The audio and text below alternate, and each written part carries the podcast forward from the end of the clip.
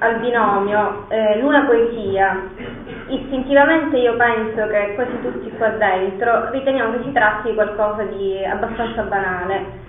Cioè, pensiamo magari a poeti che sospirano con i loro cuori innamorati e feriti e il naso rivolto all'insù. Se abbiamo voluto a conclusione del racconto invece imboccare proprio questo percorso, è per dire, e qua vi svelo la conclusione del nostro intervento, quindi se volete potete andare, eh, che in realtà in questo rapporto tra l'uomo e la luna non c'è nulla di banale, ma soprattutto non c'è nulla di lontano. Mi spiego meglio. Che cos'è la luna? Se vogliamo dare una risposta scientifica, possiamo dire che la luna è un satellite. Neanche è particolarmente bello a vedersi se lo guardiamo dalla prospettiva di quei filmati che ogni tanto vengono eh, proiettati, è un pezzo di pietra inerte che ruota intorno alla Terra e non possiede neppure una eh, luce propria. Eppure io penso che alla coscienza dei moderni la Luna, anche alla coscienza di noi moderni che abbiamo visto i nostri simili scorazzare sulla Luna, la Luna per noi è restata terra di confine, fonte di eh, meraviglia e perciò stesso, direbbe Aristotele, di conoscenza. Perché partiamo da Aristotele? Proprio Aristotele aveva diviso tutto l'universo in un mondo sublunare e un mondo sopralunare. La Luna dove sta? Sta in mezzo, quindi sta in mezzo a dividere, ma in un certo senso anche a tenere insieme la natura di questa sorella del sole, però, per i greci non era così semplice come noi l'abbiamo illustrata poc'anzi, né era così semplice per Aristotele che ne ha parlato la natura della poesia. Anzi, per, per Aristotele la poesia è legata alla natura, però adesso lo vediamo. Che cosa vuol dire che la natura della luna non è univoca? Anzitutto noi possiamo, da un'osservazione puramente empirica, notare che la, natu- la Luna ha due facce, di cui una a noi inevitabilmente preclusa, la Luna ha due corsi, uno crescente e uno calante.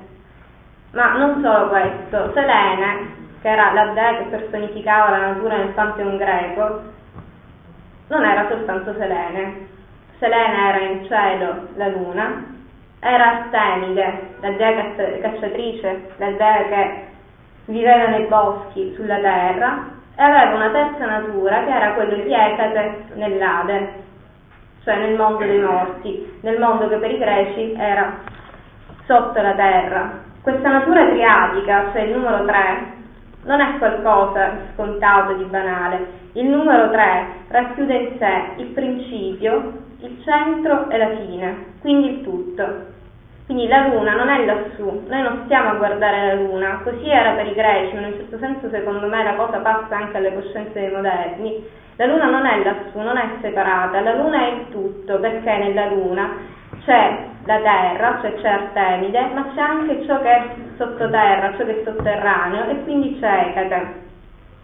Una dea potente, una dea multiforme e cangiante per come è cangiante la natura, una dea che contiene il tre, contiene il tutto, ma il tre che cos'è? Aristotele, in un altro testo che è il De Cielo, dice noi ci serviamo del, eh, di questo numero del tre come se avessimo ricevuto dalle mani stesse della natura le sue leggi. Quindi la luna è tre, la luna si lega alla natura, ma la natura che cosa fa per l'uomo? Chi ha studiato Aristotele, anche chi non l'ha studiato, sa che, per, che Aristotele ha scritto un libro che si intitola La Poetica in questo libro lui cerca di individuare le origini stesse del poetare. E dove le individua se non nella natura? Qua noi abbiamo spesso parlato di ispirazione, si è parlato di tassi, si è parlato di eh, meraviglia nella scoperta del mondo. Tutto questo già l'aveva detto Aristotele, quando ci dice che la, il poeta, anzi la natura stessa, insegna al poeta ciò che meglio le si adatta se noi non dobbiamo cercare una poesia, una verità che vada al di là della natura, è la natura stessa che ci dice che cosa le si confà, tant'è vero che il, il verbo poieo in greco, natura, da cui deriva anche il nostro poesia, poesia ha un'etimologia molto bella perché significa, eh, fa, ha un significato molto bello perché significa fare. La poesia è ciò che si fa, non è qualcosa di astratto, quindi i poeti non stanno lì in su a guardare la luna perché ci vogliono parlare di qualcosa che non ci riguarda, perché vogliono trovare eh, al di fuori della terra qualcosa che, eh, che dia delle risposte alle loro domande. Tutte le risposte sono intorno a noi, sono sulla terra e vorrei eh, che eh, adesso intervenisse Tonino facendoci vedere come due poeti molto moderni, quindi se vogliamo anche eh, piuttosto lontani dalla eh, sensibilità aristotelica e dalla sensibilità del greco antico, in realtà ci illustrano proprio questo, cioè Leopardi, Zanzotto, altro non fanno che ascoltare la natura. Direbbe Aristotele che il poeta, ascoltando la natura, e questo percorso lo facciamo attraverso la luna, ma penso che si potrebbe fare anche attraverso altri referenti, il poeta ascoltando la luna e aprendo la, la propria comprensione alla natura, apre ai lettori una verità che era già nel mondo e per il mondo Allora, mi ricollego subito a quanto diceva Maria. Prima di vedere come Zanzotto e prima di lui Leopardi, questa continuità che c'è tra Zanzotto e Leopardi, vorrei leggere un passo celeberrimo di Pirandello, in cui proprio il confronto con la Luna diventa un momento fondamentale e anche se scritto in prosa è una pagina di pura poesia, come già sente il pubblico, naturalmente Ciaula scopre la Luna grande, placida, come in un fresco luminoso oceano di silenzio, gli stava di faccia la luna. Sì, egli sapeva, sapeva che cos'era, ma con tante cose che si sanno, a cui non si è dato mai importanza. Di che poteva importare a Ciaula che in cielo ci fosse la luna? Ora, ora soltanto. Così, sbucato di notte dal ventre della terra, egli la scopriva.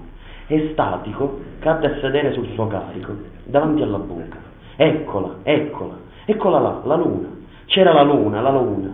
E Ciaula si mise a piangere senza saperlo, senza volerlo, dal gran conforto, dalla grande dolcezza che sentiva nell'averla scoperta. Là, mentre ella saliva per il cielo, la luna col suo ampio velo di luce, ignara dei monti, dei piani, delle valli che rischiarava, ignara di lui, che pure per lei non aveva più paura, né si sentiva più stanco nella notte ora piena del suo stupore.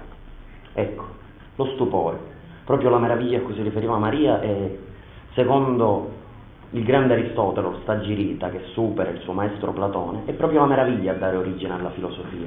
E noi aggiungiamo che è la comune radice che c'è fra il filosofare e il poetare.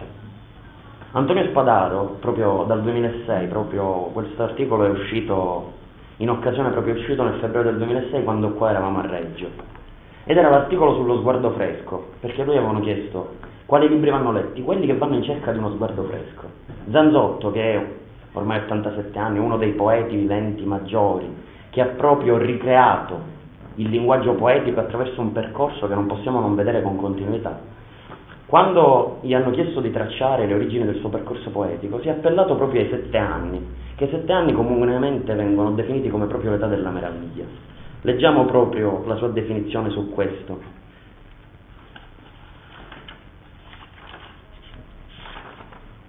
Ho sempre lavorato sulla spinta dell'ispirazione, che è forse un sostantivo un po' presuntuoso, che sembra alludere alla presenza degli dei.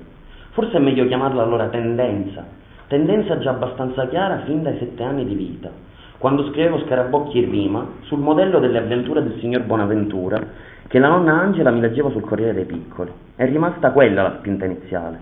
Se ripenso al passato, era quella spinta che mi faceva mettere in rima le parole per cercare l'armonia nascosta nel discorso umano. Oggi i tempi sono cambiati. Ecco, la missione del poeta è proprio quella di cercare l'armonia nascosta nel discorso umano. E il poeta chi è? Il poeta è quello che sacrifica, a differenza di quanti molti pensino, sacrifica il suo vissuto proprio per mettersi in riascolto del mondo. Nel percorso poetico di Zanzotto questo momento fondamentale è attraversato proprio quando lui si confronta col satellite, il suo percorso com'è? Inizia con dietro il paesaggio, in cui l'uomo viene messo dietro la natura, proprio perché dopo la guerra va riguadagnato il paesaggio, va riguadagnato il nostro rapporto vivo, vero e vitale col mondo. Poi c'è la beltà, la beltà del 68 che è proprio un cercare all'interno del linguaggio nuovi strumenti espressivi che rendano il senso di questa crisi delle conoscenze e poi che cosa? I linguaggi specialistici che invece di avvicinare l'uomo lo allontanano sempre di più. Ormai il medico si capisce solo con un altro medico, uno psichiatra con un altro psichiatra. Per esempio per ora c'è nei vari cinema, c'è un film bellissimo che è Grande, Grosso e Verdone, che è proprio un film sulla assenza di comunicazione. Poi c'è pure la canzone di Giovanotti, quella Fango, in cui anela questa perdita, la paura più grossa è quella, la perdita della possibilità di comunicare. Già la radice di comunicare è mettere in comunione chi era compagno, colui che spezzava il pane. In tutto questo, sempre i sette anni, ricordiamoci questi sette anni, e rileggiamo la pagina bellissima, per ora c'è nei cinema il cacciatore d'aquiloni, però torniamo un passo indietro e vediamo un altro cacciatore d'aquiloni che era Vittorino. È un momento fondamentale nel libro Conversazione in Sicilia. Vidi venire su dalla valle un aquilone e lo seguì con gli occhi passare sopra me nell'alta luce. Mi chiesi perché, dopo tutto, il mondo non fosse sempre come a sette anni, mille e una notte. Udivo le zampogne, le campane da capre e voci per la gradinata di tetti e per la valle, e fu molte volte che me lo chiesi, mentre in quell'aria guardavo l'aquilone. Questo si chiama dragovolante in Sicilia ed è in qualche modo Cino Persia per il cielo siciliano, zaffiro, pale e geometria, e io non potevo non chiedermi, guardandolo, perché davvero la fede dei sette anni non esistesse sempre per l'uomo. O forse sarebbe pericoloso. Uno, a sette anni, ha miracoli in tutte le cose, e dalla nudità loro, dalla donna, alla certezza di esse, come suppongo che lei, costò la nostra, la dà noi. La morte c'è, ma non toglie nulla alla certezza, non reca mai offesa. Allora, al mondo mille una notte dell'uomo, ragazzo, uno non chiede che carta e vento, ha solo bisogno di lanciare un aquilone. Esce e lo lancia, ed è grido che si alza da lui, e il ragazzo lo porta per le sfere con filo lungo che non si vede, e così la sua fede consuma, celebra la certezza. Ma dopo che farebbe uno con la certezza? Dopo uno conosce le offese recate al mondo, l'empietà e la servitù e l'ingiustizia tra gli uomini e la profanazione della vita terrena contro il genere umano e contro il mondo. Che farebbe allora se avesse pur sempre certezza? Che farebbe uno si chiede? Che farei? Che farei? mi chiese. E l'aquilone passò, tolsi gli occhi dal cielo e vidi una rotina.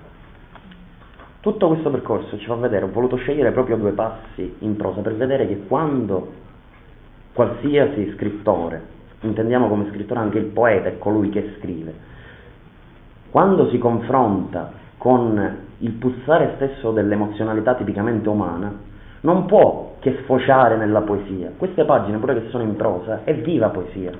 E proprio Zanzotto, quando decide di recuperare un linguaggio più puro, però per farlo deve affossare nelle difficoltà del linguaggio, si confronta proprio con la luna ed è il poemetto fondamentale nel percorso zanzottiano, Gli sguardi ai fatti e Senal del 69. Come parte il, il poemetto che costituisce proprio il cuore del nostro argomento? È un confronto fra il poeta e la luna. È scritto sotto forma di dialogo, per questo abbiamo voluto realizzare questo intervento in forma dialogica. È la luna che parla, però lui non la chiama luna, la chiama Senal, che è un termine di ascendenza petrarchesca con cui il poeta si riferiva all'oggetto del suo amore senza poterlo nominare, proprio per rispetto infinito.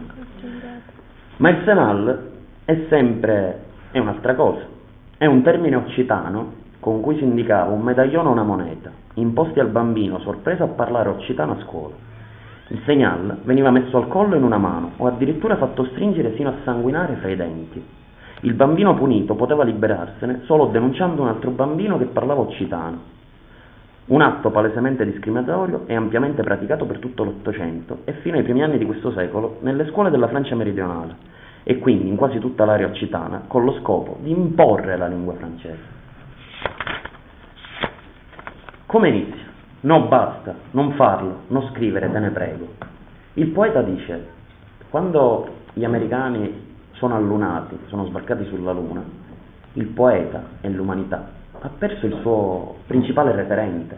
Da sempre la Luna era un oggetto metaforico, metonimico, era il destinatario di tutte le poesie, era il destinatario di tutte le riflessioni. E il poeta dice, doveva accadere laggiù che ti e ti e ti, lo so che ti hanno prese a coltellate, Lo gridano i film crosta in modi e i fumetti nicchi, i cromatismi acrilici nulla di più banale. Lo sanno i guardoni da gradini di finestre e occhialoni. Io guardo freddo il freddo.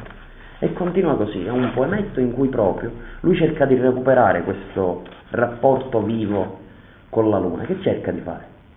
Di vederla di nuovo. Difatti il titolo è fondamentale, gli sguardi fatti e senal. Proprio la veduta costituisce nel percorso poetico l'atto principale, perché il poeta, spogliandosi del proprio ego, deve diventare trasparente, diventare solo occhio, farsi occhio. E proprio l'ultima poesia di Elderlin, prima della, della, tragica fine di Elderlin che impazzì, perché proprio questo guardare troppo nell'abisso spesso conduce depressioni, disforie, eccetera, eccetera, si intitola proprio La veduta e lui l'ha retrodata e la mette nel 1748, proprio l'anno in cui Pompei ritornò alla luce. E l'ultima poesia di Olderlin è Quando lontana l'uomo, l'usata vita, lontana, va dove fulgida e vendemmia, spoglio d'estate anche il campo rimane, il bosco col suo scuro volto appare, se la natura specchia le stagioni, se essa arresta e quelle passan presto, cioè compiutezza, il cielo all'uomo rifulge, come all'albero i fiori fan corona con umiltà Scardanelli, che è proprio lo pseudonimo usato da Elderly. Però usa proprio il termine la veduta in questa poesia tristissima che costituisce il suo congedo dalla vita e dalla poesia con cui identifica la vita. Proprio la veduta, che Roland Barthes identificava l'immagine ignaziana, che altro che non è che una veduta, nel senso che la parola ha nell'arte dell'incisione e questa veduta va inoltre presa in una sequenza narrativa, un po' alla maniera della Sant'Orsola del Carpaccio o delle illustrazioni di un romanzo. Quindi Zanzotto ha iniziato a poetare, ispirato proprio dai fumetti del signor Bonaventura che veniva premiato sempre con un milione, che poi diventò un miliardo, quindi erano dei quadri commentati con quelle strofette rima baciata. Poi c'è questo rapporto, quindi il poeta è colui che si pone in ascolto del mondo, ma si pone soprattutto in ascolto di chi già ha ascoltato questa voce, Proprio Zanzotto dice che scrivere altro non è che inserirsi in un mare di citazioni. È un film bellissimo che vorrei proprio concludere con questo. Il film bellissimo è La tigre e la neve, che è un film proprio sulla poesia, che è stato scritto e costruito proprio mettendo insieme citazioni grande, di grandi poeti, da Vincenzo Cerami e Roberto Benigni. Proprio c'è quella scena fondamentale che nell'Iraq bombardato, c'è la luna gigante quelle due spade che riecheggiano quelle irachene, e poi quando gli hanno chiesto di scrivere un articolo per commentare il suo film, Benigni ha detto, l'articolo si intitolava Ecco tutti i poeti che hanno scritto la mia tigre. Anche Walter Benjamin sognava di pubblicare un libro interamente fatto di citazioni. A me manca l'originalità necessaria, gli ha risposto George Steiner, però sarebbe piaciuto perfino a lui. Infatti, subito dopo il creatore di una breve frase, viene, in ordine di merito, il primo che lo cita. Altrimenti cosa farebbero autori come Paul Celan che ha detto non ho mai saputo inventare? E tu, caro lettore, credo che sarai d'accordo con me. Quindi, che cosa la poesia ci spinge ad ascoltare? E poi concludiamo con un poeta che tanto piace al nostro moderatore, Bob Dylan, che è il breve errante che dice quanto tempo un uomo deve guardare in alto prima che vede il cielo. Il mio augurio è che questo convegno, che ha un titolo bellissimo come vivere nella possibilità, possa spingerci a riguardare la natura e ad ascoltare di nuovo la sua voce. Grazie.